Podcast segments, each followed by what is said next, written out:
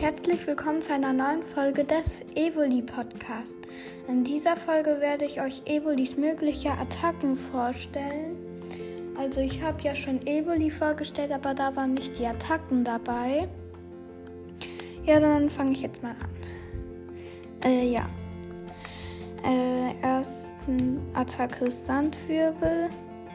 Äh, rechte Hand, Tackle, Heuler. Routenschlag, Biss, Bodycheck, Energie, Fokus, Rückzughieb, Doppelteam, Reflektor, Geduld und Trumpfkarte. Ja, es gibt ja auch noch die Evolius Z-Attacke. Also wenn ich ein Evoli hätte, dann würde ich die auch gern beherrschen. Ähm, ja. Äh, das war's auch schon mit dieser Folge. Ich hoffe, sie hat euch gefallen. Ähm, ja, dann bis zum nächsten Mal.